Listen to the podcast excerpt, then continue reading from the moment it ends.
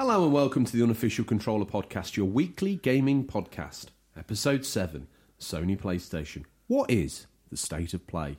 With me, George, and as always, joined by my co host Tom, Ken Kutaragi, to my Ken Barlow. How's it going? All right, dude. How are you? Um, well, you know how I am. Slipped on your micro machines that you should have put away after Mumsy told you to. I know. And luckily, when we were doing one of our research missions deeper into the bunker, we found the sick bay because that's where we're recording it from. Because after slipping on Tom's micro machines, a la Home Alone style, I've broken my foot. Damn. Cast in a cast. Cast in a cast, working title. Tom, the immortal question. We've already gone way too far on the show without asking it. What you been playing? I have been playing some more Days Gone. Uh, really enjoying it still. Um, I'm probably in the last third of the game now. Uh, the story's really picking up, and hopefully going to finish that this weekend. Okay. Um, I think it's it's quite hard to tell how far I'm into it. Really. yeah, that sort of percentage I completion thing yeah, is quite that's a little confusing, bit- isn't it? Yeah, it is because there's so many different percentages going on, as the listeners have probably found if you're playing it. Um, to to find like where you're actually at. Hmm. Yeah, I mean, I've I've missed playing it. I got myself going with some good stuff. Um, I think I was ready to do the first horde mission, and I was yeah, I was excited. Unfortunately, this little slipperoony on um, level seven of the bunker has resulted in me being stuck down in sick bay with an original Game Boy that Mumsy brought for me, and then the PSV to the use snuck down. Um, remote play's good, but to play Days Gone via remote play, that's a no-no. So I did actually ask Mumsy to swap the game in the drive from Days Gone to Yakuza Kiwami, so I can pick that up. Yeah. And I've also been playing Final Fantasy X HD Remaster oh. on the Vita. Not that far, probably 20, 30 minutes. Tidus has just crawled out of the water and decided to learn Blitzball with some futuristic locals. I'm sure all those that are listening will know exactly what I'm talking about. Any other games you've been uh, nipping at the heels of, Tom? Uh, we won't talk about Overwatch. Uh, What's that? usual. What is that? Yeah. What is that? Let's let's just leave that there. No, because given the opportunity, you would give me the whole. I, I would do a full podcast on Overwatch. if you well, me, you can. no. You can. May- Maybe maybe I'll sneak a few more sleeping tablets in your meds for your foot, and you can have a little sleep, ha- Hair Panzer style, um, which is a story we we will tell one day. Um, and uh, I can do my own little Overwatch podcast. do you know the best Um, bit about and, that and, is and destroy the unofficial controller podcast in doing so. Tom can't even load a VHS into a video player. I think that the BBC soundboard down here in the bunker is well safe from an Overwatch podcast, at least single handedly championed by the man himself. Yeah, I have also played um, a bit of New Game Plus on God of War. Um, I, I do want to play that all the way through just to get the upgraded armor sets.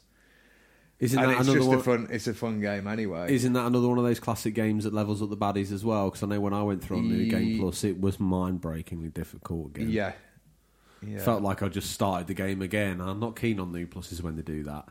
I um, I need to. I'd like to try and do the Valkyries on New Game Plus. That'd be quite a challenge. Um, And as a new game plus example, Spider Man, when you do the new game plus in that, you just it's just a cakewalk. Honestly, Oh, even so on the it- hardest it- difficulty on a new game plus, it's a cakewalk. it's not scaled. Then. No. At least didn't feel like it. Certain sections on the DLC felt like it was scaled, Yeah. but the rest of the game was just an absolute cakewalk. Tom, seeing as we've stomped the mud hole dry that is the what you've been playing section, we look over in the corner. Little Bertha, green screen's been working hard again. We've scoured the very darkest regions of the internet to bring you the latest stories. First up, in a story over on Nintendo Life that caught our eye, WWE 2K dev not happy with recent games. Japanese developer Yuke's, the studio behind the WWE 2K series of wrestling games, has created a second internal team which will develop a new wrestling IP.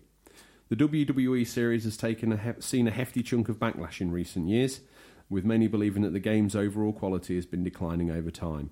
WWE 2K19 fared better with critics and skipped Switch entirely, but Yuke's senior vice president and producer Hiromi Furuta has revealed that the studio isn't best pleased about its recent output either. Speaking to VGC, Furuta has said that the team's been frustrated with what has been able to achieve with recent efforts, citing factors such as its relationship with publisher 2K and a lack of competition in the wrestling genre as potential reasons for a lack of quality. She believes the answer to this problem could come in the form of this second internal team.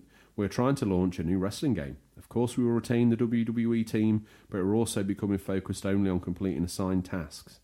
That's not the direction Yuke's wants to go in. So, in order to compensate, we're going to start a new wrestling project. We're not chasing money or trends. We'll go in whatever direction we feel is most interest, combined with the passion of whoever leads the project.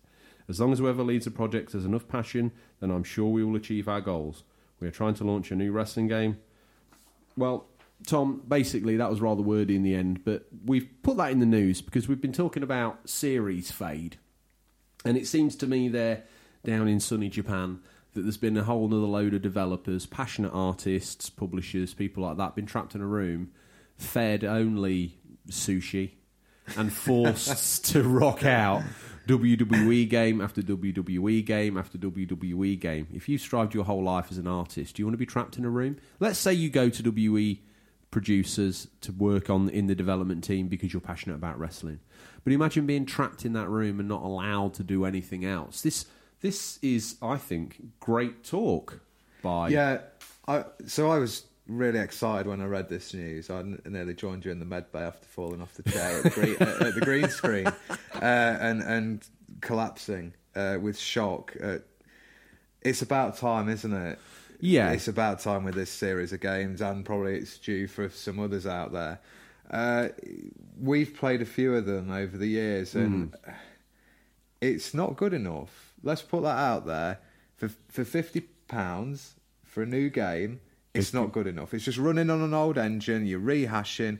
You, you're chucking latest the one did look, The latest one there. did look good, although it is guilty of all they're the not crimes. bad games.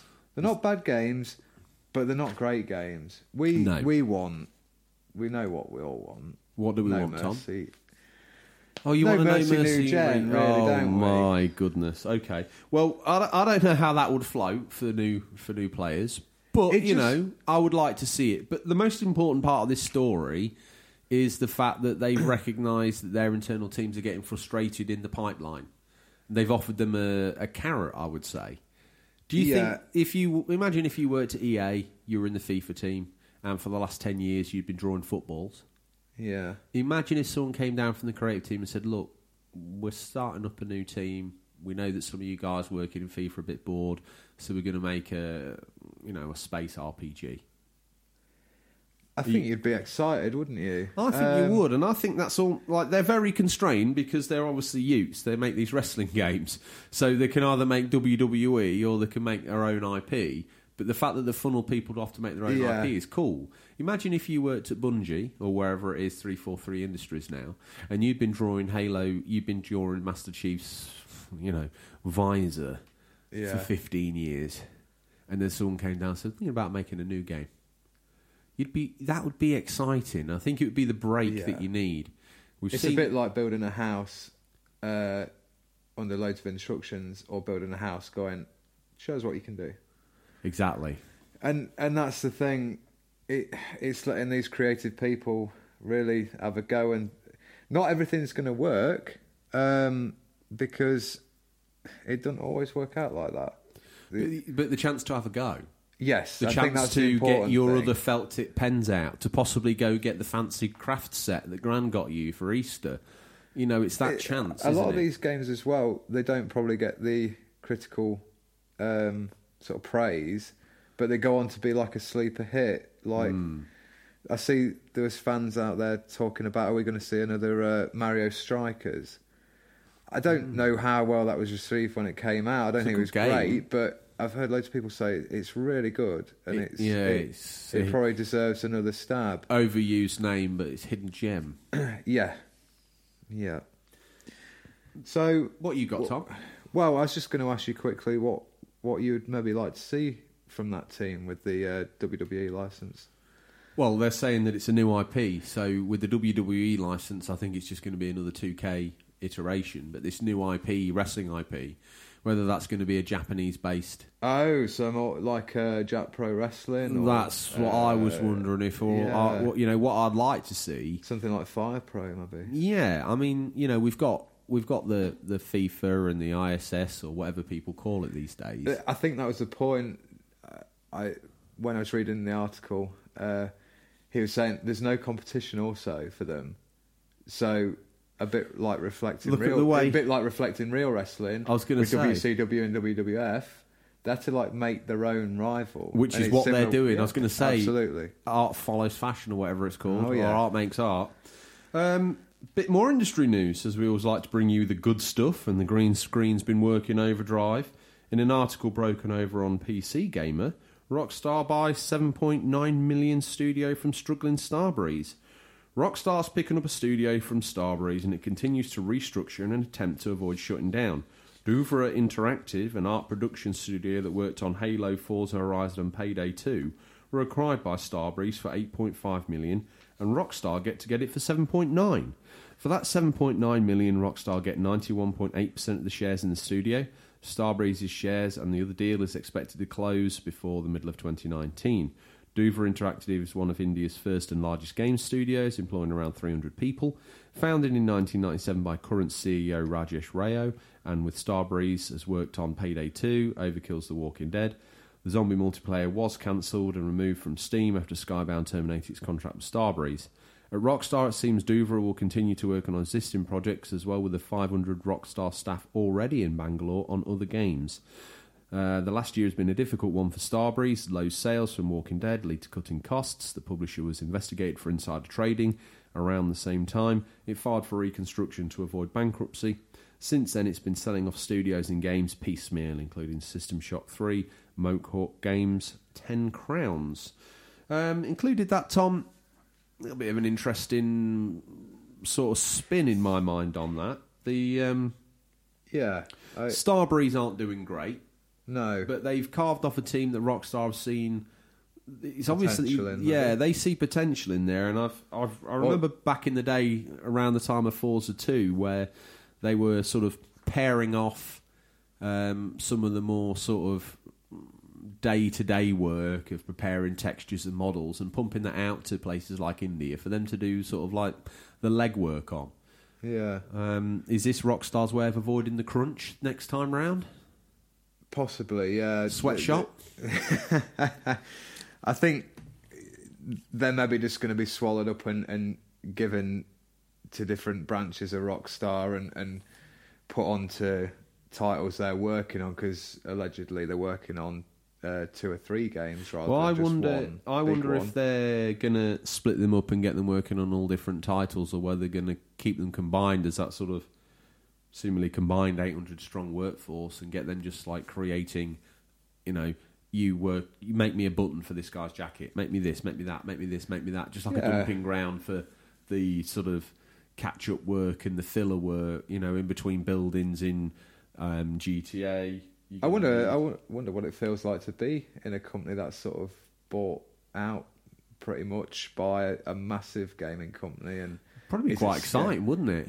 Yeah, I mean, first of all, like, scary, all- exciting. I mean, if, if there's if there's anyone out there who's listening, listeners um, who work in the industry, we'd really like to hear from you and your opinions. Yeah, if we've got Uh, any what- Indian what- listeners, which we we've got in, we've got listeners from all over the world, but currently none in India. So we need that, and then we Yeah. need these guys' insight, don't we? We Tom, do. before we slip out the news completely wound free, tell me you've got Overwatch news.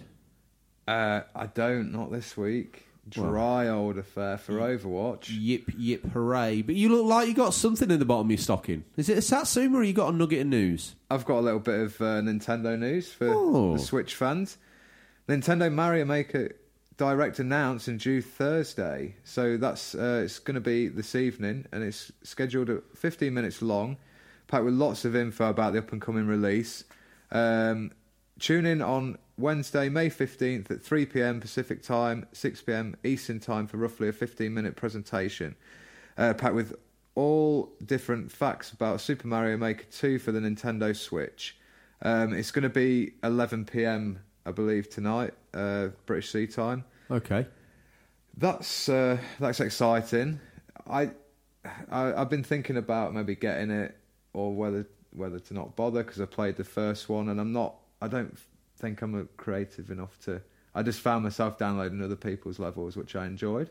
Yeah, but it seems like they've added a lot more on this one. Obviously, we'll find out more tonight. And well, very um, very question here for me. I've not really watched one of these Nintendo um, directs. Yeah, but is it just going to be about Mario Maker? It is, yeah. It's a, it's a it? specific one. So they tend to do like they did one for Smash Brothers and um, what else have they, have they done? I think um, they might have done a, a, Mario Brothers one at some point years ago.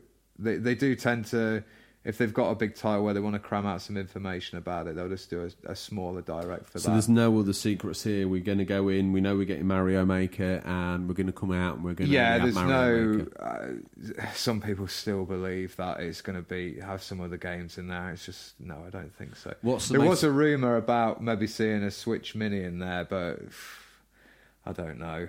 I doubt it. Well, they better start pulling something out. So you'll have to get your Nintendo elf shop because you predicted that Nintendo Mini, and I ain't seen it. No.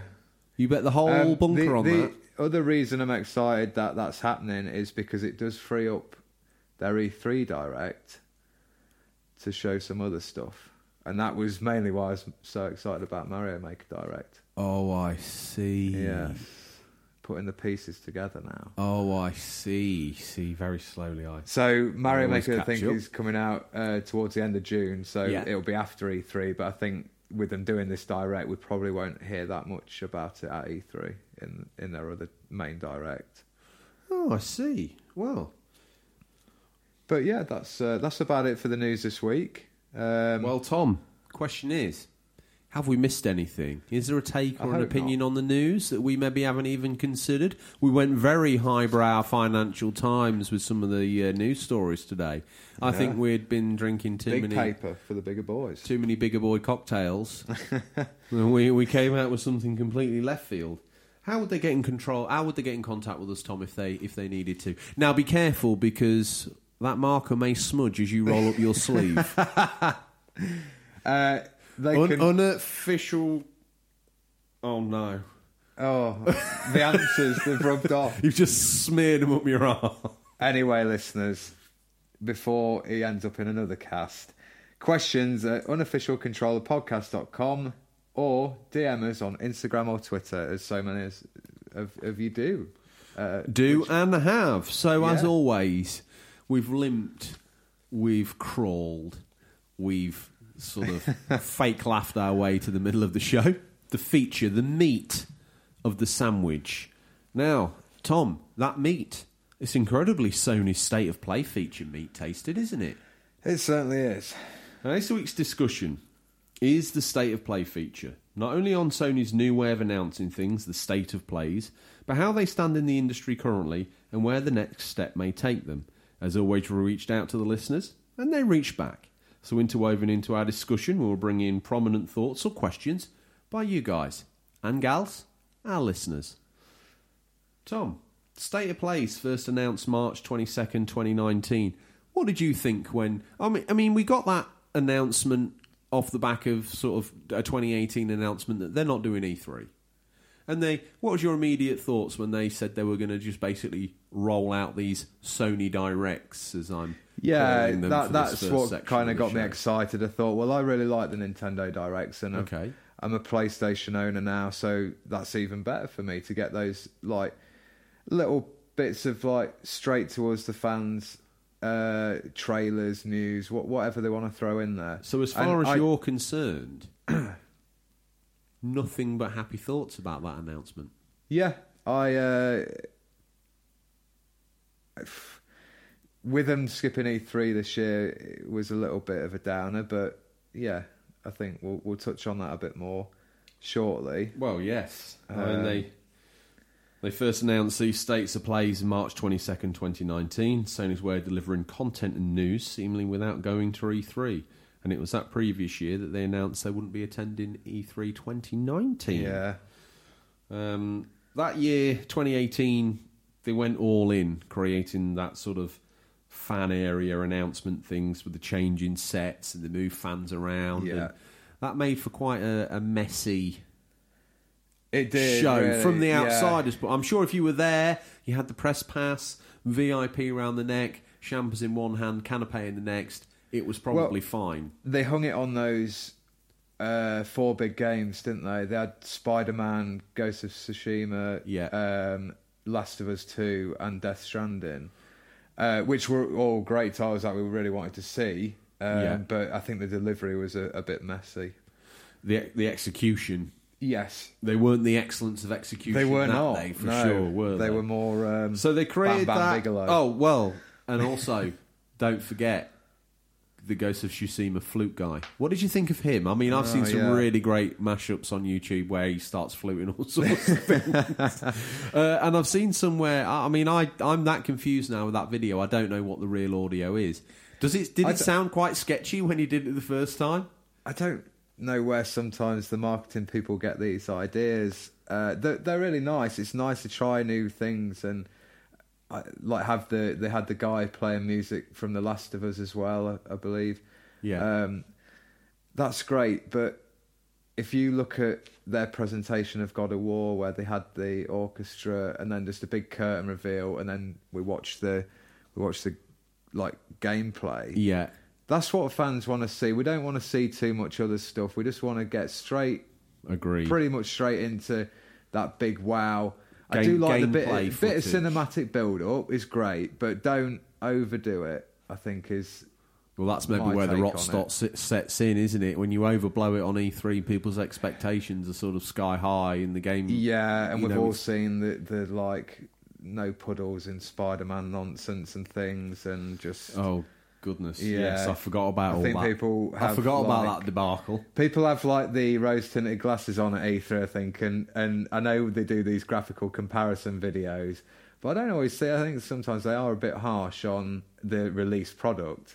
It's like, well, they want to wow people. They, they maybe will jazz the graphics up a bit, but it does tend to get people's expectations a little bit high. What What do you feel about the?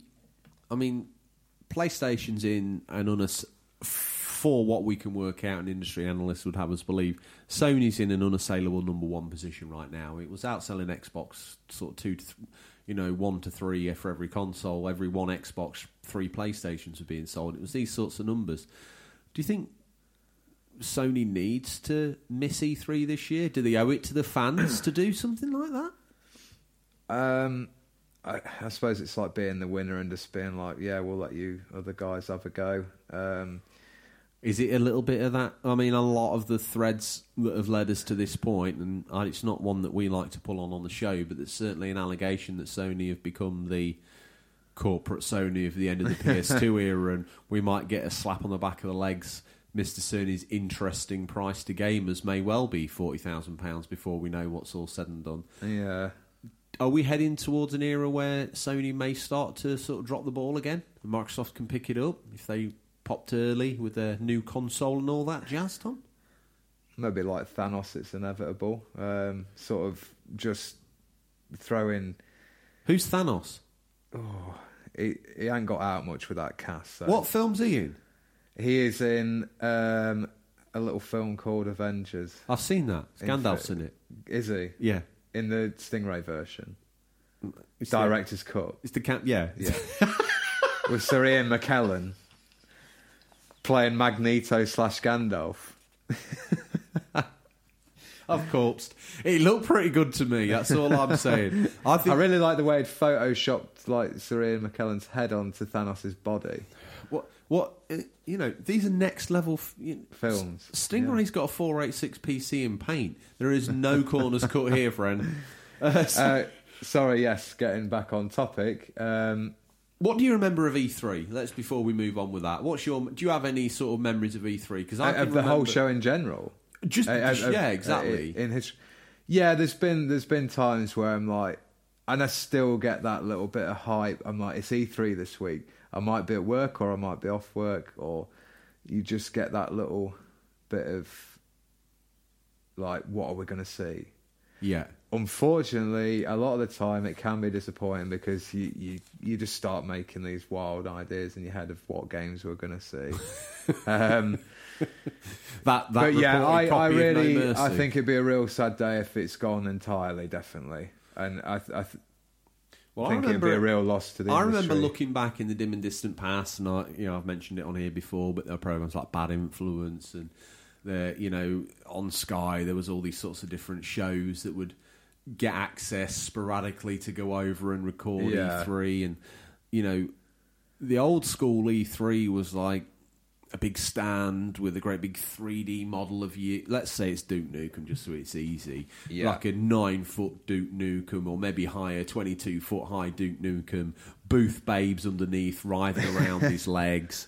Uh, you know, you've got gaming journos walking around taking photos of all these new different games that might be coming out for Christmas. You've got, you know, the execs from Walmart and all that walking around getting sniffs of what games they need to be buying to put on the shelves for Christmas time, and they've got a booth babe hanging off their arm, and it was yeah. very much a, um, an industry only. Yeah, it is a trade show, a trade it? show. Yeah. And in recent years, the drop off. I mean, is it is it where everyone's saying, "Oh, how can how how can Sony drop out of E3?" People must have been dropping out of E3 like um, people out of a burning plane. Tom, because it's now got to the point where they can't get enough industry insiders in.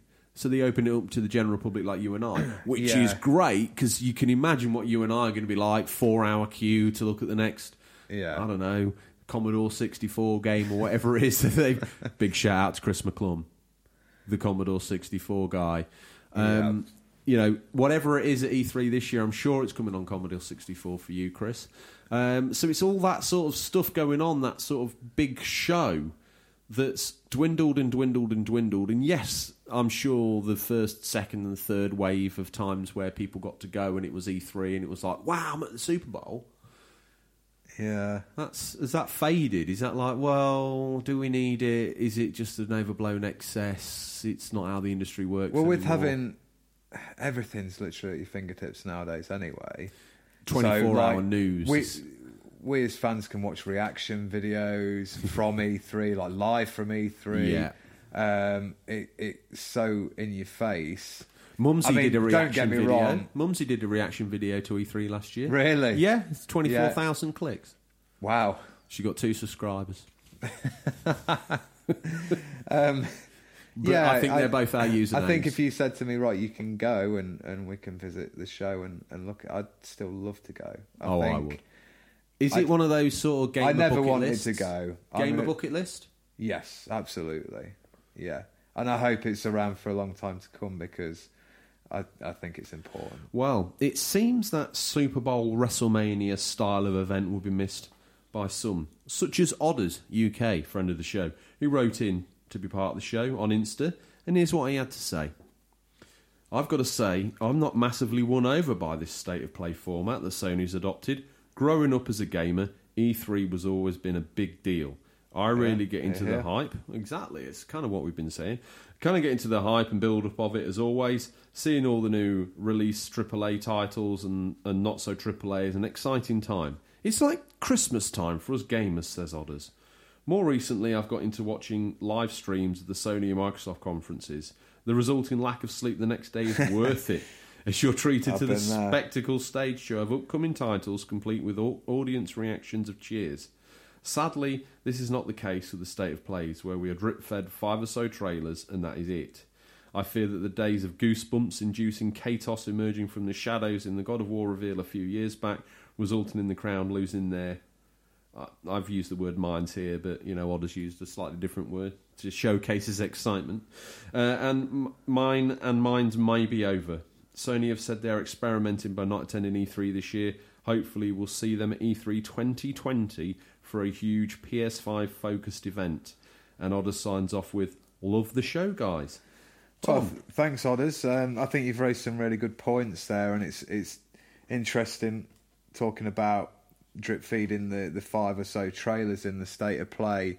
Whereas when you're watching E3 for the for the three or four days it's on, you know you're gonna you go on YouTube, you just type in the word E3 and it's wall to wall content. Boom, boom, just loads of trailers. Uh, so I see what what you're saying with that, and as much as I like the idea of the state of plays, maybe the problem is with having them is they're not got that much to show at E3 Right. when it's all said and done. I think that's what has happened with Nintendo in the past.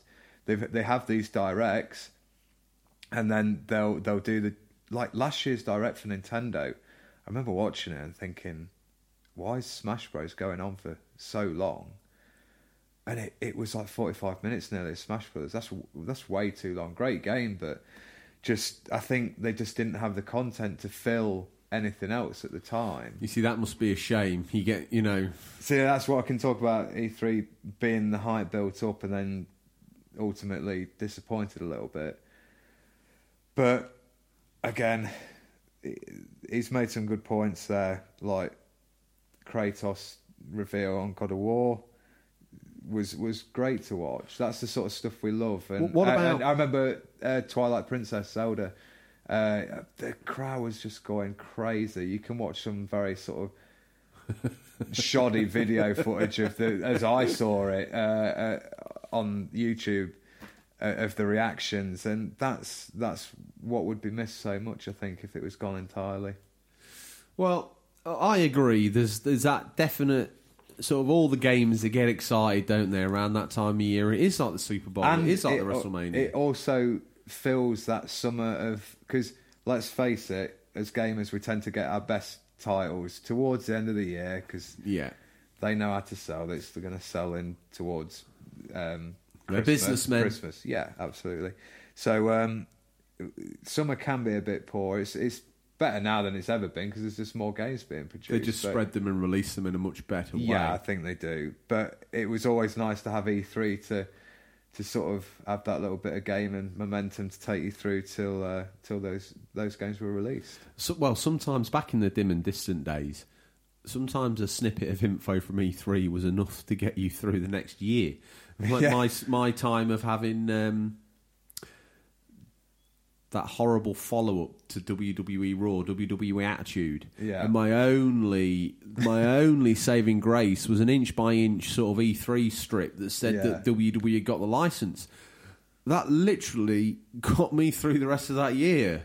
I think it was that Christmas that uh, WrestleMania 2000 came out. I may be wrong. Time plays many a trick on the faded brain. So, Tom, Sony, they finish up. They've rolled up all the E3 carpet, put the pencils away. Yeah, They don't need to come out this year with all the bigger boys. The bigger boys having private time on the playground. Sony's staying in, doing his homework with Mumsy. Hopefully, he's polishing his PS5 specs up a little bit. yeah, And uh, maybe he's maybe having a word with Mr. Kutaragi, see if he can cut his pension down so they can get maybe that 4K HD Blu-ray drive that they promised. And they've saved money. They've saved money on worldwide Oh, yeah. streaming. They've saved Yeah. money on these camera teams. They haven't had to build a set of Concrete Genie or New York or a, a desolate wasteland that is The Last of Us. They haven't had to ship a guy in um, playing a flute that they'd look like they'd found on the street. No offense if he's a you know an internationally acclaimed Japanese flute player. My apology is is delivered forthwith. I'm sorry, um, but they drag him in. They don't need to this year. They've got the money. yeah. Did they need to save any money, Tom? No, I don't think so. And is it a better way to connect with us? It's it's a little bit more direct, I guess. But Well- yeah, I think they're probably trying to pinch the pennies a little bit. Do you But- think? But what for? Yeah, exactly. What for? Like, Or like Why- are all companies under so much stress this day and age to introduce to improve by X percent exponentially year on year that if Sony can see an opportunity to rather Scrooge like from our point of view, but we don't know the pressure they're under internally because I do believe SIE Sony Interactive Entertainment probably at the moment is holding Sony up. Hmm. As in keeping its head above water. yeah, Are they under that much pressure at Sony HQ that PlayStation has to improve another? If they can find another two million by not doing E3, Yeah, they probably would. Yeah, Yeah. I mean, I would. You know, we've, we're all under pressure as it works and other bits and bobs. And I know Mumsy sometimes shouts at us when we're not cleaning our bedrooms up properly. so I imagine that it's exactly the same at PlayStation Towers. It's not a pleasant place to be. Tom, now that we've kind of chewed up the history a little bit and we've mused on that, these state of plays, that first one, what did they show us? Uh, yeah, so the first one, it was almost a bit like a PSVR special, um, which had you excited. I remember, Yeah, we liked I it, didn't we? watching it with you. I'm the VR uh, campaign champion for the yeah. podcast. So we got on the rundown, we got Iron Man VR, No Man's Sky VR, uh, which we talked about a little bit last week. Yeah. Blood and Truth PSVR, Five Night at Freddy's VR, uh, Concrete Genie, which obviously you can, I think, has they, got some integration kind of VR. towards some integration of VR, yeah. Uh, we also got glimpses of Crash Tag Team Racing, Observation, and Ready Set Heroes. So I think that first state of play, people were probably expecting, boom, Last of Us 2, boom, Death Stranding, boom, Ghost of Tsushima, Boom. and, and we got like a VR showcase, and it's really because it's the first one. They maybe should have come out with a big title just to show, look, Oh, I- this I'm, is for real. I'm actually going to say that I, I think that state of play was better than the. se- Which we're going to get to the second state of play. really. Yeah, I did. I thought that um, that PSVR demo disc that came out, that gangster game, that like lock, stock, two smoking, uh, snatch. Uh, sort of copy on it where you you smoked the cigar and you did all. You've played it, haven't you? Yeah, I did. Yeah, I thought that was probably one of the most exciting parts of that whole um, demo disc. right. And- thought there was potential in that yeah, and, I, and I think that Blood and Truth. I'm not going to say it's going to be a killer app because I think it's quite narrow market. It's a little bit getaway, yeah. and obviously it's narrowed even more by the fact you need to have a PSVR to play it. But I've got a funny feeling that I know we've had our Moss game, you know, the little mouse game called Moss, and I know we've had Astrobot, and we've been sold all these ideas about games that we're going to get. But when it when it ends up being like a, a third person view for a platform game, which was implemented excitedly in Moss and Astrobot, I think a lot of people are waiting for something like Blood and Truth to land. Skyrim was not the full VR party because it was built for 2D screens, and when you get in the world, you can tell. I think yeah, they they obviously need to build it with VR solely in mind. And they so didn't even have be- they didn't even have 3D audio. So Yeah. like you you could see a waterfall, but you didn't know where the sound was coming. from. It was messy, mate. Yeah. It was, and it took you out of the world. I'm hoping this Blood and Truth can sort of build on the what they did with that demo disc. I tell you one It- other thing I'd want to see off that demo disc, and I'm desperate to see it. You know the underwater dive cage game Yeah. experience. I I would think- lo- I'd love to see that elaborated on. yeah, yeah. Really would. There's yeah, there's a lot of potential with that. Really. So what have you, what do you know of Blood and Truth? Um, only really what we've just gone over there. It's um like a, a East End gangster game. Yeah. Um, Very much. a Snatch. I, I mean, I did Stock, look at it and think that. Yeah, I've recently gone back to play the Getaway, and it's it's and not. Imagine EastEnders. it's not aged well. Uh, with an 18 rating, I suppose. Well, I'm not. Um, normally, I would argue you, but I'm not going to argue at this point because from what I've, I'm excited for Blood and Truth, but the sort of dialogue that I've seen it looked a bit weak. Mark Hammond. Yeah. Uh, hopefully, it's going to do better than Getaway. Because, like I say, have you played that recently? No, Don't. doesn't hold up well. Oh God, the driving alone. Is it worthy of the pit? It should be. I enjoyed it when I first played it. I'm, I, uh, I never got the opportunity to play it when it first came out. If I had, I'd probably be like you, because I didn't, and I'm playing it retrospectively. It's not that good a game. Yeah, I don't think it was that good a game when it launched, but because of the graphics and some of the stuff that it was doing, I think it got a free pass. mate.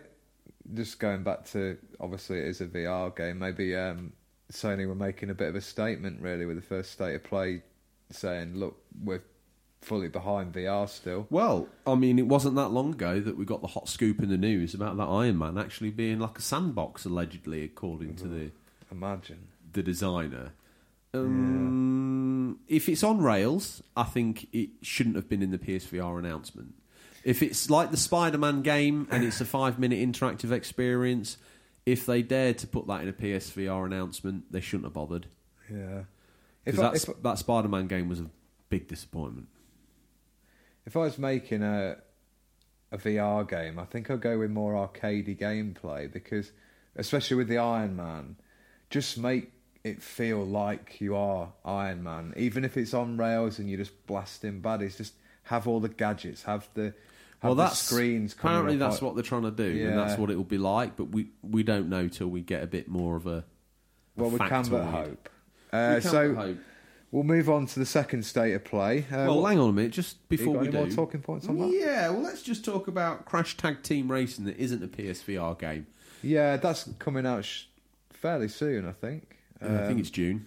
yeah, another sort of take on the. Did you have that back in the day? I was a bigger boy, so I didn't play Crash Tag- Team Racing. For Oh, sure. I was scored away playing Mario Kart and um, all the kiddie games, apparently. uh, but yeah, Crash. So, what happened? Okay, a bit more about Crash Tag Team Racing. You excited for that? You're going to get it.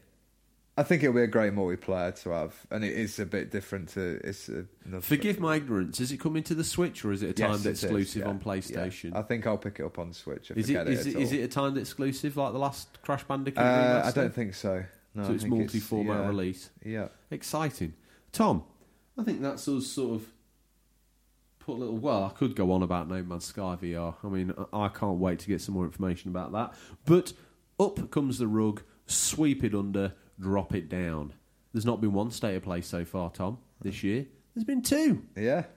What the hell was announced at the second state of play? Not So, more I- games. I, didn't expect a second one quite so soon. Um, I thought they might drop one during the week of E3 just to go, hey up. Uh, but they did. They showed a second one. And uh, the games they showed were Predator Hunting Grounds, MediEvil Remake, Away, the Survival Series, Riverbond, an up and coming expansion for Monster Hunter called Iceborne, and a Final Fantasy VII remake, uh, which was a bit of a closer look and some actual gameplay. Well, just before we go back and look through that list, that brings us nicely, no, nicely, nicely, mate. Hi. Brings us nicely to Sir Doyle Dono on Insta. He's recently found us on the on the podcast app. He says, "I'm really enjoying the state of play model and hope it continues. The recent broadcast had a couple of things that got me excited, specifically away." The charcoal days of play PS4. He says exclamation marks. I want and obviously the Final Fantasy VII remake trailer. I think Sony really needs to stick the landing to cement their success for the next generation of consoles. Final Fantasy VII is likely to be the title that helps. It looks like they aim to stay true to the heart and story beats of the original, with minor updates here and there. I'm curious to see if they maintain the episodic release model they planned. Hopefully not. And he goes on to say that they'll that will spoil the appetite for it and him and postpone uh, and he would postpone on buying it until it gets released in full. He said he's glad to have found the podcast. Keep up the great work. Well, thank you, Sir Doyle, and welcome to the family. So he's obviously very hyped about that Final Fantasy VII announcement. Yeah. And now he also makes a reference to that away game. Now, I might shock you a little bit here, Tom, and I'm going to have a little bit of a segue, so please afford me the patience. But that away game with the documentary style in the background and all Yeah. that. Now, obviously, these are developed in their own silos in secret away from each other. But have you seen that new game being developed by the guy that, at Ubisoft that did the first Assassin's Creed game called Ancestors? Yes. A Now, I do believe it's got a David Attenborough style narration, Narration, in the background, and you're playing, uh, uh, for all intents and purposes, no disrespect to our ancient ancestors, an animal surviving in the wilds. Both of these games have got my interest peaked. I didn't expect Sony to come out saying that this was going to. Then again, saying that they've had some very ambitious, strange games. You know, I remember when they brought that Safari game out called Africa. Do you remember that? No. In the PS3 era, you basically drive around a great big uh, African game reservation, Yeah. taking pictures of like rhinos and elephants, and Like real life Pokemon Snap. pretty much, yeah. There we go. and that piqued my interest as well. It's some of these sort of uh, different takes. What Yeah. what appeals to me about that uh, away, um, away and the ancestors one is the David Attenborough style narration in the background. Almost, Yeah. can you imagine it unfolding like Braid, where the narrator Oh, actually cues in into yeah. what you're doing, and it works like that. I think. Oh no, be- sorry, that was uh, just correction there. That is uh, Bastion. It is. You're right. Both released on Summer of Arcades for the Xbox. yeah. Uh, Braid wasn't as good as I remember it being. Bastion was a good game. yeah. Braid was like a super tough. I didn't like the art style. Did you not? I didn't like the art style in Braid. I found it interesting. It was it was a tough game. Uh, put the It puzzle was. elements. That time traveling element was what made it most yeah, difficult. that was was cool. Maybe very difficult. You know, maybe I just didn't. Maybe I've done it again, haven't I? Over in the corner, near the olives and the hors d'oeuvres and the cocktails, L.A. Noire, Alan Wake, Days Gone, Braid, all in the long dresses, talking to me about the fall of the Roman Empire. And what am I doing? I'm counting Smarties with a cast on my foot by the door. I wasn't meant to understand Braid, was I? Obviously. No. But in its namesake, Bastion had that sort of cool narration feature in it. Yeah. And and if they can make it work like that, but obviously, what, we 10 years on from that now? Easily. Maybe getting there. Five. So, you know, that would be nice to see. Is there anything in there that intrigues you? I see. I'm going to say the second one was more interesting to me. The Predator one with the trailer started out like I was like, oh, like some generic army game in the jungle, and then that music from Predator played. I was like, And the click. hang on, Yeah. hang on a minute. But then what annoyed me about Get that was chopper. it popped up in the bottom right corner, not gameplay, you know, not representative of gameplay footage, and it's like, oh, Yeah. how far away is this game? And didn't we see Predator? Next- I thought that Predator was a playable character in um, Tom Clancy's Rainbow Six or Ghost Recon Wildlands or something. You could play as Predator. Um, I'm not So sure is this on by that. the people that did that, or is this by some people that have gone off and acquired a new another Predator franchise? Well, it's a, it's a Sony exclusive, isn't it? Um, okay.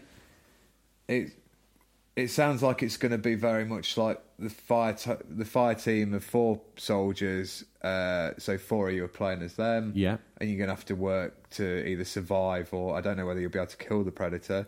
And then One another person person is playing the predator. So So that's a, a really good idea. So it's like basically Friday the Thirteenth. Yes, yeah, that's or the game. what's I that was, other one? was thinking Dead of. by Daylight. Yeah. is that what it's called? Yeah, Uh, possibly. could be. Um, yeah, I think Friday the Thirteenth is the one I've played. Yeah, it's the one where you play as the slasher or the like the horror. Yeah, I think it is called villain. Dead by Dead by Daylight. Actually, the other the other version of it, Okay. the other monster game. Uh, so yeah, maybe it's basically in the same vein as that, but a, a cool idea nonetheless. Uh, the MediEvil remake, I think. I never played it first time round, but it has me interested because it looks like one of those old platformers you used to play back in the day. Yeah, no, for sure. There's a lot of love for. I think if you're remaking, It seems to be a big thing, doesn't it, with Spyro, Crash, and now MediEvil. yeah, to, to Ratchet have and Clank got a remake. Yeah, yeah. So it's like they they kind of tap into a little bit of the nostalgia. I never played MediEvil. I think I've got it somewhere kicking around on PSP. yeah. Um, I, I never played it on PS One. Again, it, it wasn't in my wheelhouse at the time. It just didn't seem like something I wanted to play. Um, but I know there's a lot of fan love for that game. I know Yeah. there's a lot of um, people remember it fondly. Again, rose tinted spectacles? Question mark. Possibly. I think if you've got to weave that into a modern day experience, you might be struggling. But I'm sure the people that are doing it have got more than enough skill. Certainly more than me. I couldn't even program a Ceefax page, so you know I talk some talk. Um, the uh, the Monster Hunter expansion Iceborne looked quite impressive. Yeah, so that's definitely See, an we both played that, didn't we? Yeah, so you've got Monster Hunter World sat gathering dust under the TV Yeah. right now. Does that need dusting off? Is this some? It looks like a pretty meaty expansion. Like there's a lot of looks like there's a lot of content. if those snow effects of the snow morphing around their legs, a la, you know, Horizon Snow and all that. yeah, If that's a feature that's actually in the game, that's pretty cool. yeah, Uh, it's going to be weird to. Are they going to in, are they going to include the creature's footsteps in the snow? that would be cool. And that's how you track it, or Yeah, that would be really nice. Like, because sometimes those footprints were a bit random, weren't they? Yeah, they weren't where it had walked. Um, it'd give it that bit more of a hunting element, definitely. Um, the Final Fantasy VII remake as well. I mean, that just looks fantastic. it it looks very much of the vein of fifteen, Yeah, which, I think is the right move. I guess they're using that engine. Yeah, I've played 15, not played 7. Don't shoot me, fans out But there. what about Sir Doyle Dono's um, really solid point there? And it's one that we've heard mentioned and bounded around with Final Fantasy VII quite a lot. This episodic content. Oh, Not- yeah. Why? Get a stone, bring it in here, we'll bleed it dry. Yeah, is it?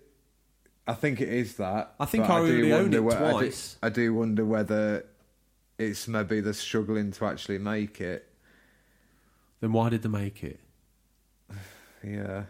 Is it an easy cash in? It's again, we put ourselves in these mindsets quite a lot. It's Thursday afternoon, floor 33. I mean, we say remake. It is. It is literally making it from the ground up again. It looks. Com- Yeah, I mean, it's so like different. the final, uh, the Resident Evil Res- 2. yeah, That's yeah. that, you know, to think that that bears any, obviously some, but any relation to the final, uh, the Resident Evil 2 on PS1. Yeah. Mm-hmm. And you, you are a million miles away. I mean, that game unfolds. The one, the, the more recent one, just unfolds so beautifully. The graphics look incredible. Yeah. it's, there's nods to the gameplay tropes, but it certainly doesn't get itself too marred down in being a beat by beat copy. Yeah, one of my favourite games this year, actually. Um, so, I mean, He sounds they, hyped for that. they, they could have they could have ended up releasing that in um, episodes, but they saw sense and made it a full. Yeah, full I still need to pick that up, and I will do. I'm quite excited Yeah. by it, but I if episodic of Final Fantasy, like I say, nonsense. I already Well, own this- it twice. Why do I want to buy it again in bits? I spoke to a friend of mine. He said it could be like up to hundred hours long, depending on how you played it. But would we get those in like I don't know, let's say 30, 35 hour episodes? Then you might have my interest peak because y- it's Yeah, it's decent value for money. Do not give us like five or six hours at a time because it will just it will feel so disjointed. It I won't feel, feel, I personally, I feel that's like the break that they are aiming. To, that, to me, the industry looks like it would want that to be that many bits. It needs to be that chunky where they can chuck it out in 14 chapters.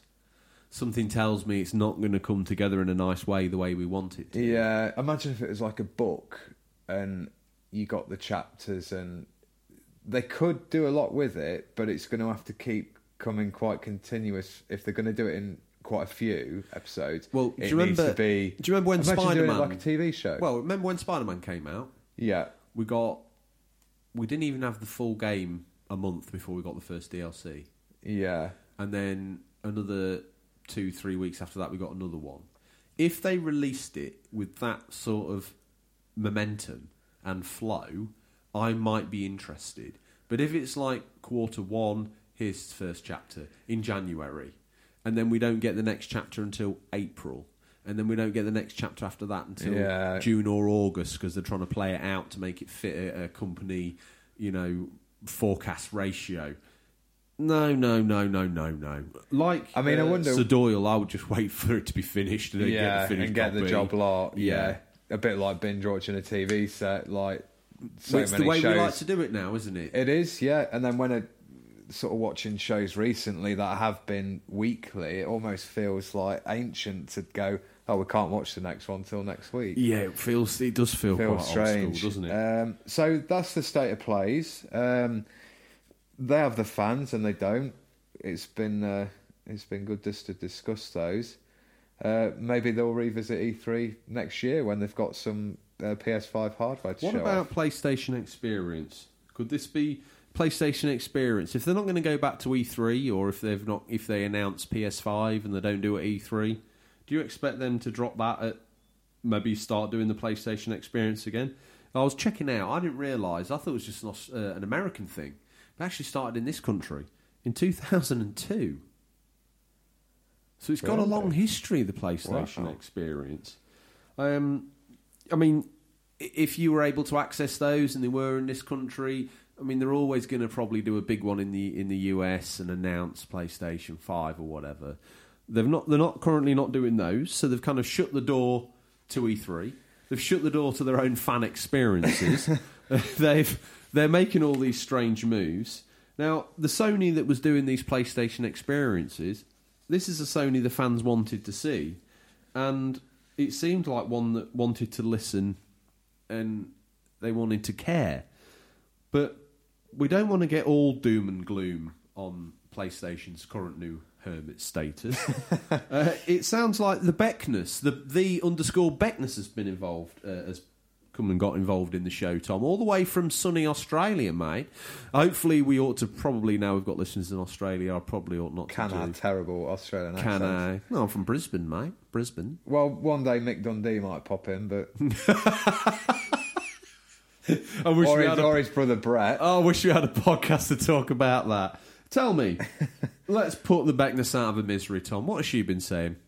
Um, they say uh, they are killing it. Xbox is seemingly obsolete. That's pretty bold. Switch is Very strong. We're a multi-format show Yeah. here, but you know you can be a fan. You can say what you like. You say what you like. Switch is still worth having.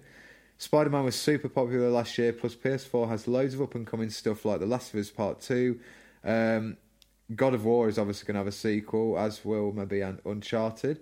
Um, which feels like She's name, she's name dropped enough there, so um, She's going to leave it there. I'll leave it there. Thanks for the uh, the um, the message and good to hear from Well, you. she. I mean, like you know, from from her point of view, Beckness doesn't get any better for her, really, does it? There's no Yeah. chinks in Sony's armour whatsoever, and I'm sure there's many listeners who would ape those thoughts. Yeah, Now, absolutely. Sharaban C, long-time friend of the show, has a similar view over on Insta. Sony has all the tools to do great things PlayStation Now, PlayStation Marketplace, and great physical content with some of the best IP in the games industry. Sony must consolidate its place as the leader. If they support VR2 and if PS5 is backward compatible, why would they fail? He also says he'd like to see a proper console war, not just a cloud battle. And I think we'd agree with that, Sharaban, and thank you for the submission.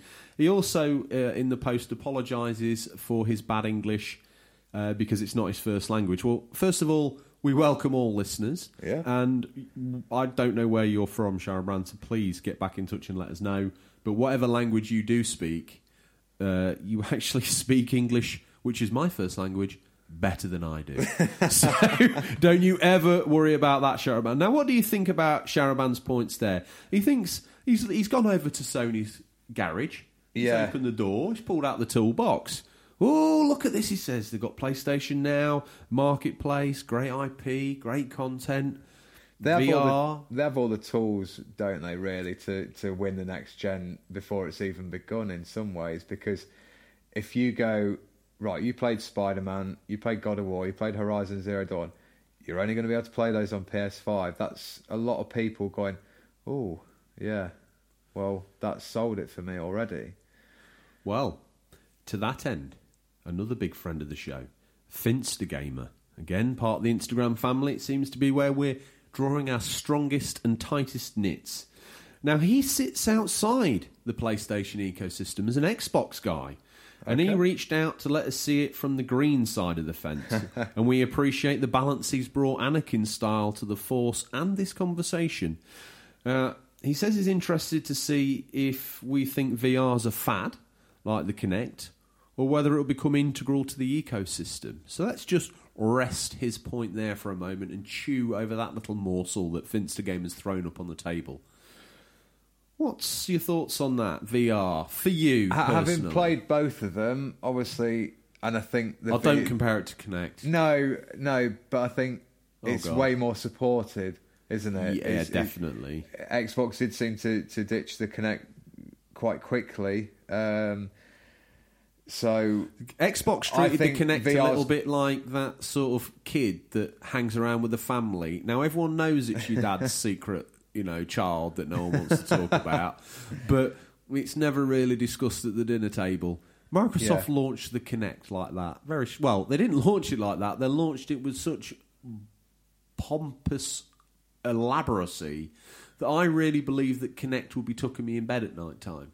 Yeah. When I got in front of it and it couldn't distinguish me from a wall, it started. The wheels fell off. I bought every Yeah. single launch game, and I was there was nothing in there that I could be happy with.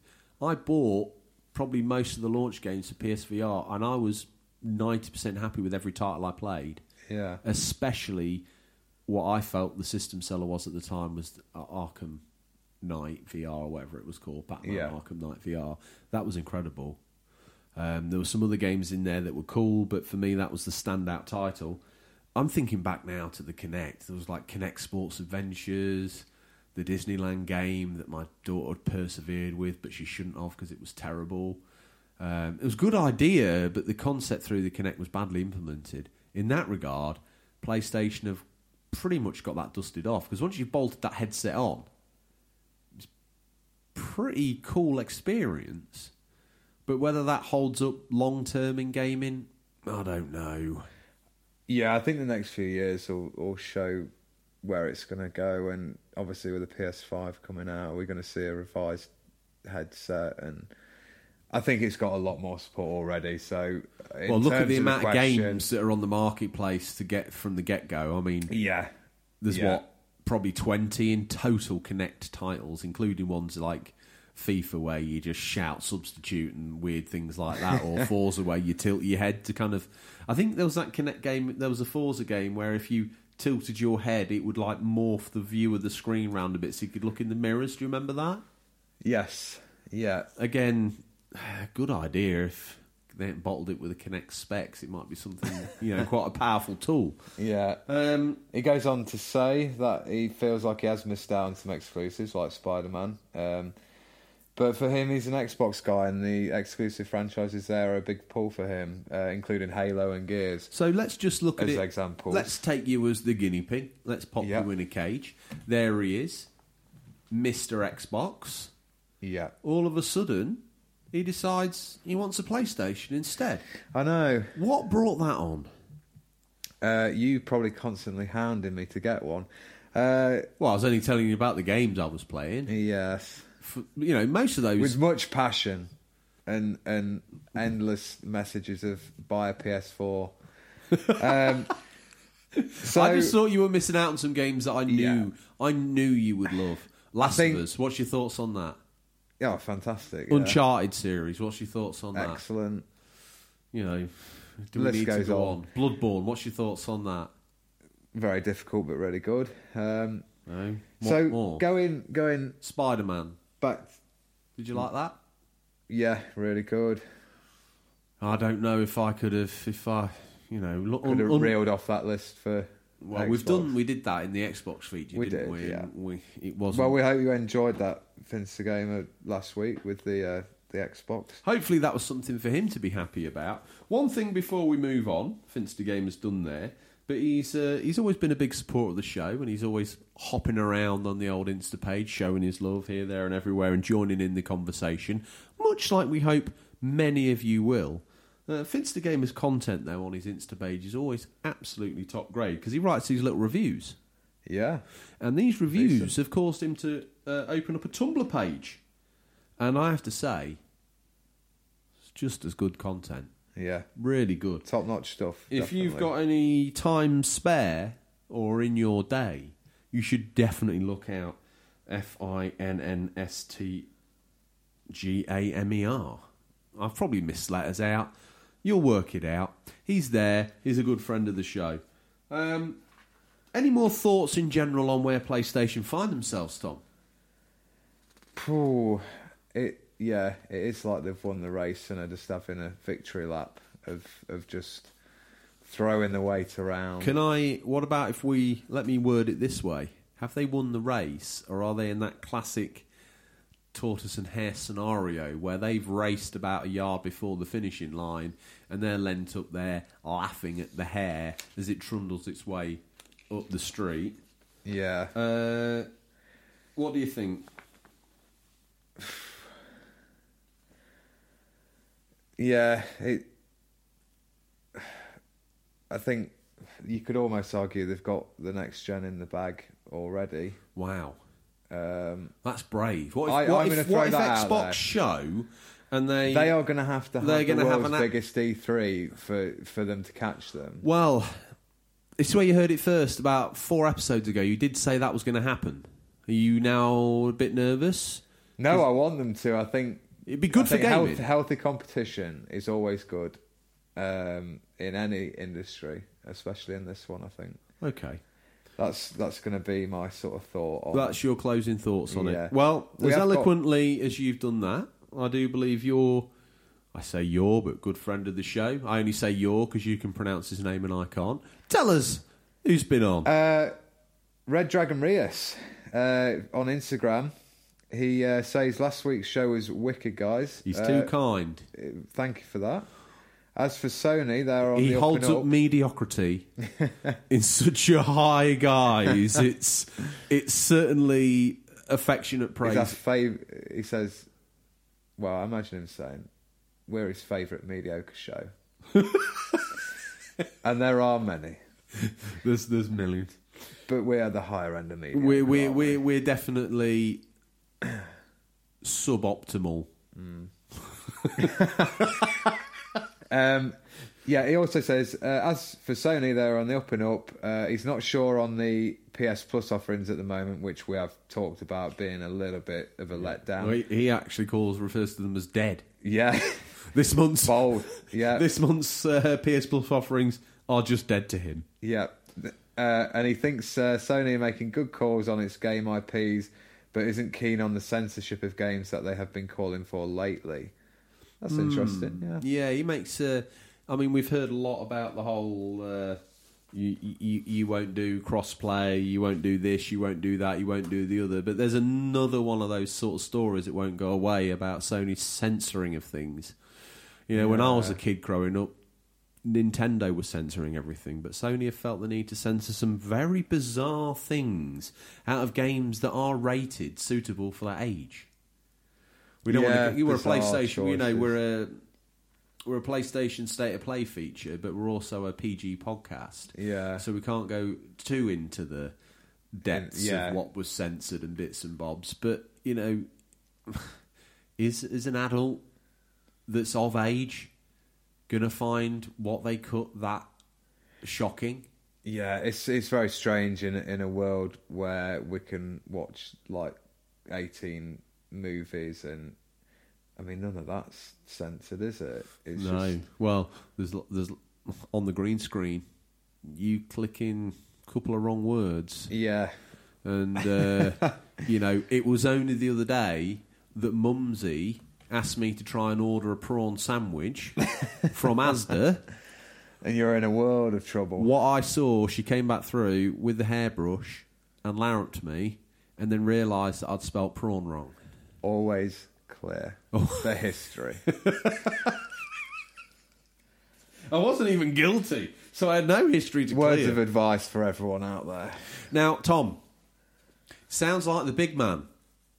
Oh yeah, He's using his Shell Rewards card. He's topped up the fuel tank, and he's made some house calls. He now, has. hashtag Stingray's Boot is the hashtag we want you to use when you are showing us your pickups. So, if, like us, you want to head on over to Instagram, you want to click on the little magnifying glass, and you want to type in there Stingray's Boot. And if you're following us, guys, click that now, and you are now looking at what everybody is looking at. We're looking in Stingray's boot.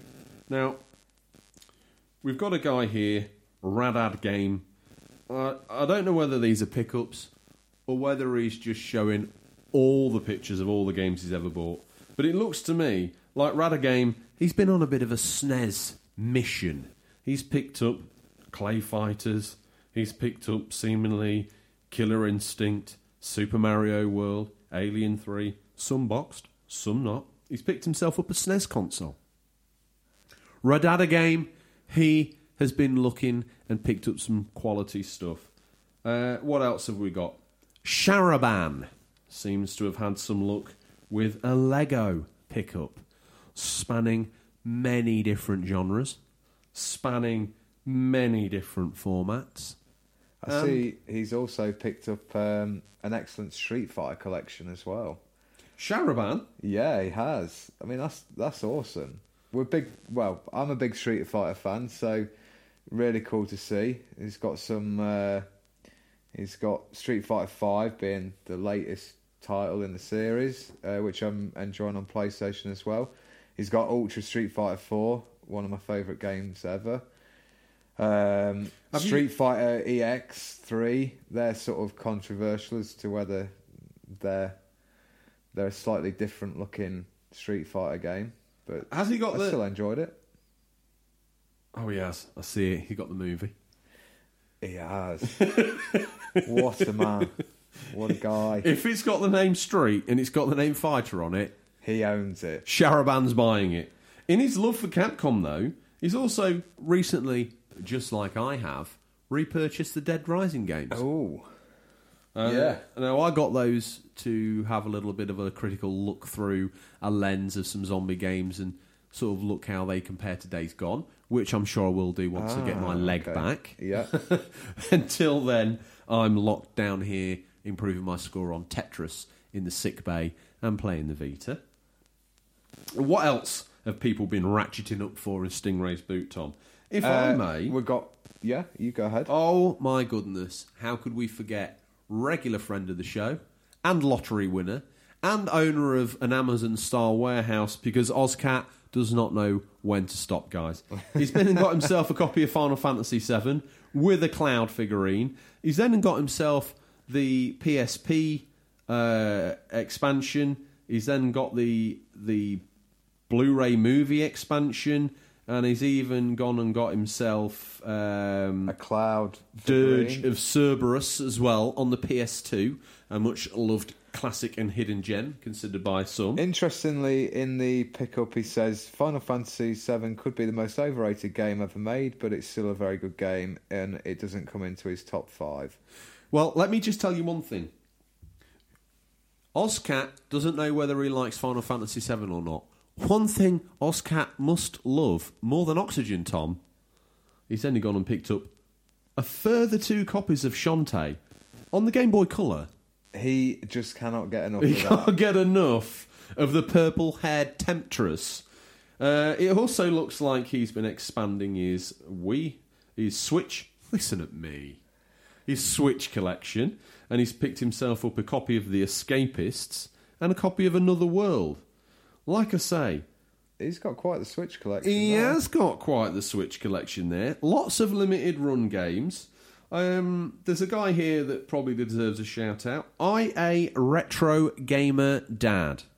Uh, he looks like he's been on a right little mission. He's picked himself up an Aqua Trans. Twans? An Aqua Trans. Every week, Tom, I say how I fall over my words. You've got to have one little. Every week I've got to Stumble. have something. So he's got his aqua transparent. I mean, I guarantee anyone else trying to say that right now, that practice, they're going to fall over the same lips I fell over. Falling over words like you fall down the med bay stairs. Yeah, oh, Tom. Not only do I feel physical pain, but I feel mental pain as well. And you just tortured me like a small guinea pig. the one that Mumsy had to take away from you. so we got a Super Mario nightlight in the form of the one up part. He's gone and found himself a NES cleaning kit. He's only gone and secured himself that a little PlayStation 2 classic Twisted Metal Black. He's found himself what looks to be a different copy of Halo on the original Xbox, Minority Report, and the aforementioned That Crash Tag. look at that super gamepad. The Crash. Okay, I can't even say that, Tom. Just help me out. Just Crash throw me a tag line. team. Crash tag team racing. What format's that on? It is on PlayStation Two. How can you can speak and I can't? You know, looking at the Super Gamepad, it's for use with the. It's a wireless control pad for the SNES. That Tom. Now Ah. that's that's cool. Ah, it's for the SNES Classic Edition as well. So the SNES Mini. That's very cool. Yeah, we like an unofficial controller, don't we? and he's got a pretty good selection of um, NES carts there. Bionic Commander, Adventure Island, uh, and what's that other one? we need a closer look, don't we? He's, he's not sent us the best pictures there. Uh, and then Daddy Zilla 80. there's a lot of daddies here, isn't there? Retro gamer dads, Radagada dad We have to Wales. shout out to all the dad gamers out there who probably have to go to the back catalogue of gaming because, Kids are playing Like- Fortnite. yes, uh, the the main console is taken up with So Fortnite and Daddy Zilla, games. Daddy Zilla, holed away in the lean-to at the back of the house, playing on a CRT. What games did he pick up to play? He's uh, he's got Guitar Hero, Legends of Rock. Um, wow, He's got some DS titles, Mario and Luigi. he's got a couple of Um, remotes. Yeah, he's got uh, what else can we say? That Nintendo carry bag looks cool. He's got an, he's got several Oh, Uncharted games. Tom, Mad Max. The best bit, if you scroll through the gentleman's pictures, he's also got some really cool pie tins. One of them's, um, is that Mickey Al- Mouse. Alf. Alf. I think one of them is Alf, the alien from space. we couldn't ask for more. And the other one's Bernie and uh, Bert and Ernie. Bert and Ernie from um, what's that street called? Sesame Street. Not where Wings Wings beat. That's Pigeon Street. I'm talking about the bigger bird. Sesame Street. When you're on Pigeon Street and you talk about the bigger birds, does that mean you got bullied by a big yellow walking bird? I reckon so. It's got to be, hasn't it? Have we? Um, he's got those. He's got those tins ready to roll on the oven as well. That's what I'm along talking with a about. troll. The tins and the Yeah. troll. Um, I think there's one more here. Hayes Collectible. Hayes Collection. He's picked up a PlayStation 4 copy of The Division 2.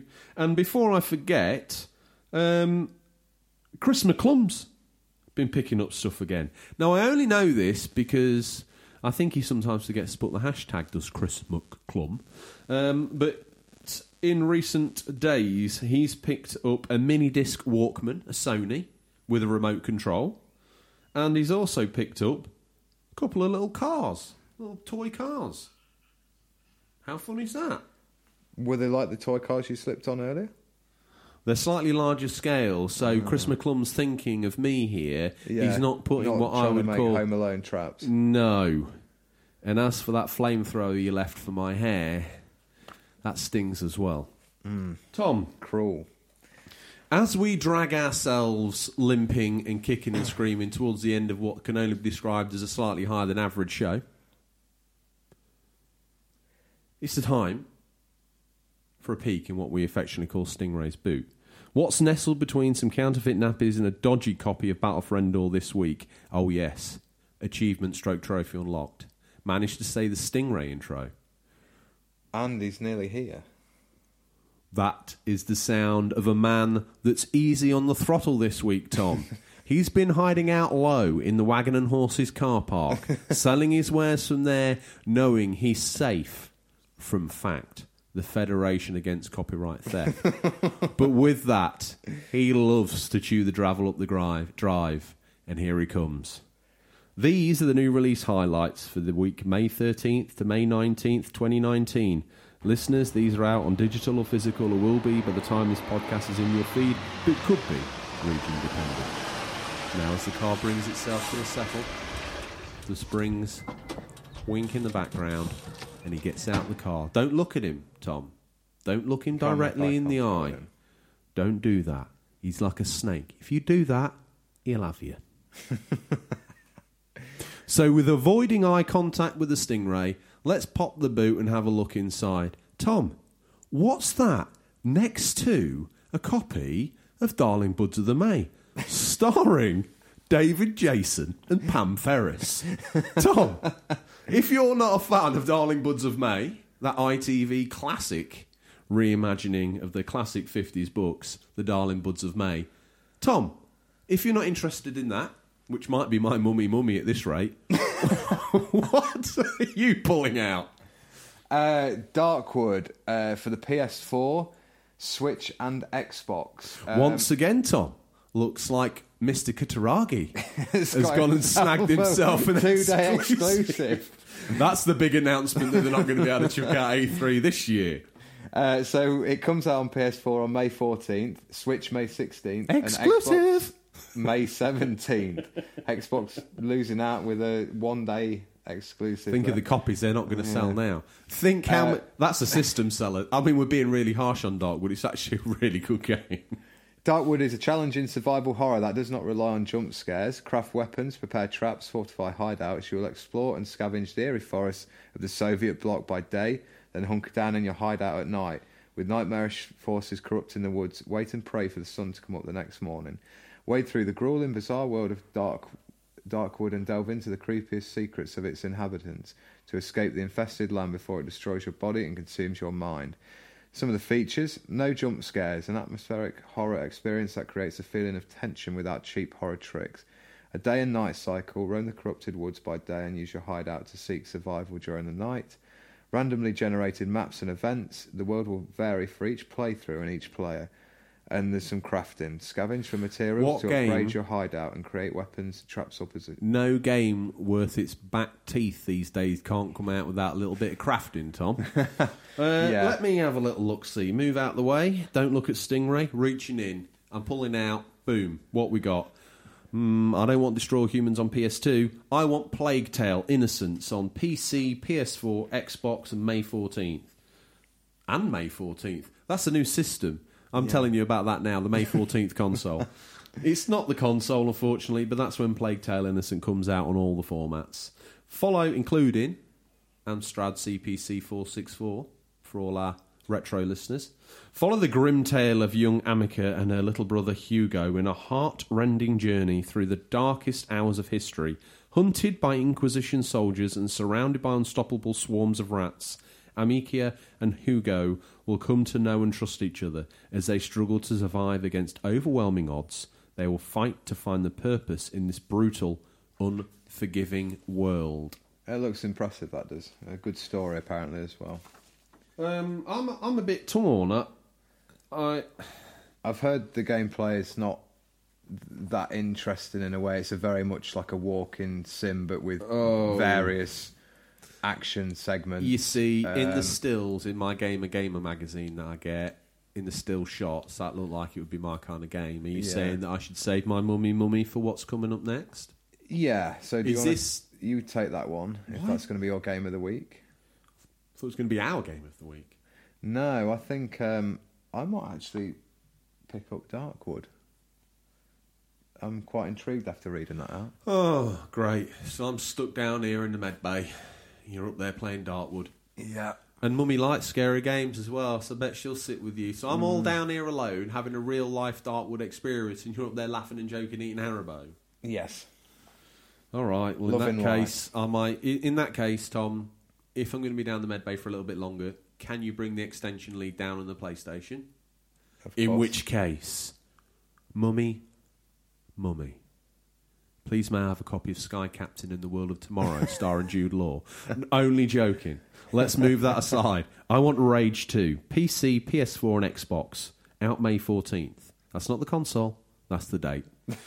An asteroid has annihilated 80% of the Earth's population. Humanity's numbers are dwindling. Ruthless and bloodthirsty gangs roam the open roads, and tyrannical authorities seek to rule with an iron fist. As Walker, the last ranger. You know, I have to stop there because there used to be a TV show called Walker, Walker, Texas Ranger with Chuck Norris. with Chuck Norris. And Is that who all- you play as in this? yeah, you play, play as Chuck Norris, the Walker, the last ranger of the wasteland and a threat to their power. You've been robbed of your home and left for dead. No one does that to Chuck. It can't be him. No. And now He he'll have to rage die. for justice and freedom with ludicrous vehicle combat, super-powered first-person mayhem, and an open world full of emergent madness. You will tear across an unforgiving wasteland, battling sadistic gangs to find tools and tech needed to crush the oppressive rule of the authority once and for all. I've got a little fact about that game that I saw the other day. Oh, please put it on there's a cracker. a, uh, there's a there's a Danny Dyer like voiceover for the game. what Very Danny bizarre. Dyer himself? I believe so. Yeah, check it out. I will. Um, moving on, Rock of Ages two. Bigger well, hang on a minute. What, what's that other thing that you've got? What other things like? Oh, I just wanted you to come up with like some random Niff Naff and trivia movie that you know. Well, What's the best you can come up with at short notice? um, Howard the Duck. I love that film. I bet you did. I Back do. I still do. I've got it on DVD. Hiding it from the bigger boys when they came round. I- making know- out you were watching RoboCop I'm- with all the ultra violence. Oh, you've got me. And you were just watching Howard the Duck. Well, you know, we share childhood memories, so you know it's no secret to know you know my darkest, darkest secrets. Um, we should one day do a top ten rundown of our like Scariest guilty, guilty boys. pleasure films. Oh, Yeah, it's not really in the gaming wheelhouse. Maybe No. if the fans, demand it. We will do it. Tom, it. A little re-smudge your arm right in the right in the middle of the Rage Two readback. I want you to let us know how we could get in touch with the show.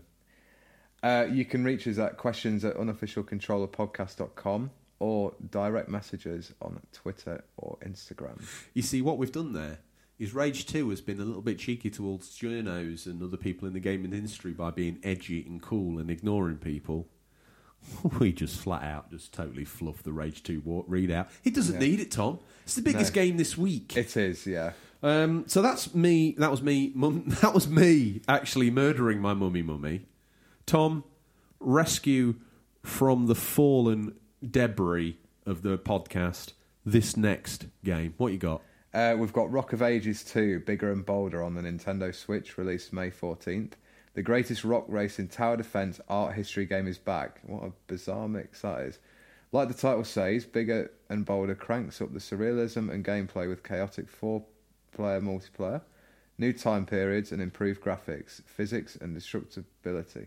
Powered by the Unreal Engine 4 um, To be bigger, and Bolder. B O U L D E R. See what they've done there? Yeah. Hilarious. Uh, we had a look at that earlier. You made a reference to it being like Katamari Damacy. And Damacy. with a Monty Python animation style going on there as well. um, but unfortunately, they don't do themselves much justice because that write up makes it sound like a very poor mobile game, yeah, agreed. doesn't it? Actually, go, it's worth a look on YouTube, uh, listeners, if just to see what a bizarre mix it is. now, It it does deserve a, Oh, a it's bit better than definitely that, worth a than look that at. little write up. but like a snake in the grass, I'm going to pop out. Castlevania Anniversary Collection, PC, PS4, Xbox, Switch, May 16th. Includes multiple classic Castlevania action. And like a like the Red October, Tom. Down scope. I'm going down. That's all I've got to say about Castlevania. What you What you got to tell me about Dark Future Blood Red States PC May 16th? What's that about? Uh, step into the extraordinary dystopian world of the dark future filled with danger, chaos, and adventure. A game of both action and strategy, unlike any other, featuring a unique time dilating command mode to help you make tactical decisions on the dangerous highways of this world. Tabletop Gods PC May 16th for desktop PC, but also available in VR ah. and for those with compatible televisions, Ceefax. Lead your troops in an explosive action arcade battles that rage across tabletop battlefields. Command your troops, set fiendish traps, bolster your defences, and wield powerful magic to destroy your opponent as you compete for power in the heavens. Tom. And the last one on the list this week is Guilty Gear uh, on the PS4, Switch, but also in an additional couple of uh, X revisions on the Switch May 17th. The original Guilty Gear and Guilty Gear XX Accent Core Plus R reunite to celebrate 20 years of 2D, 2D anime action.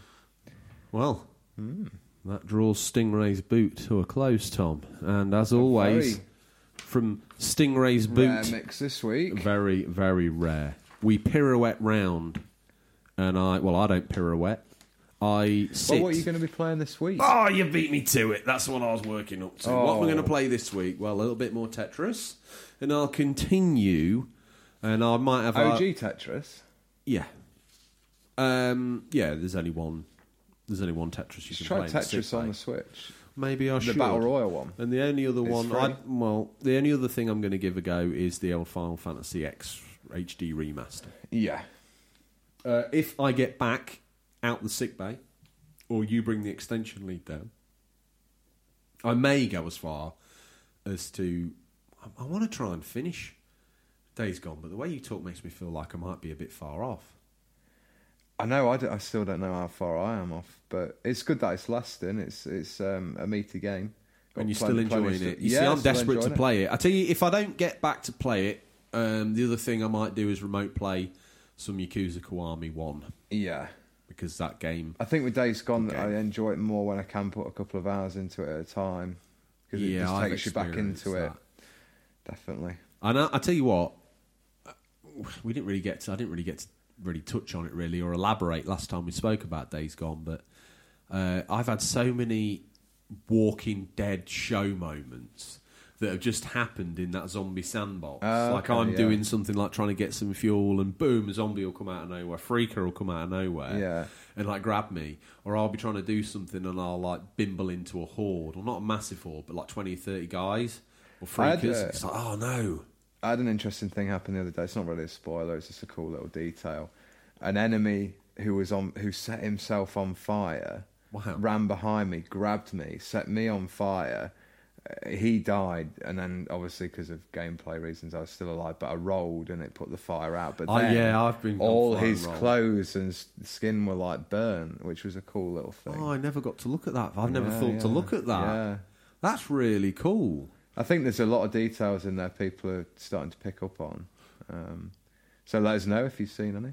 If you've Uh, seen listeners, anything. yeah. And I tell you one thing that they will see coming. It's the end of the show, Tom. It is.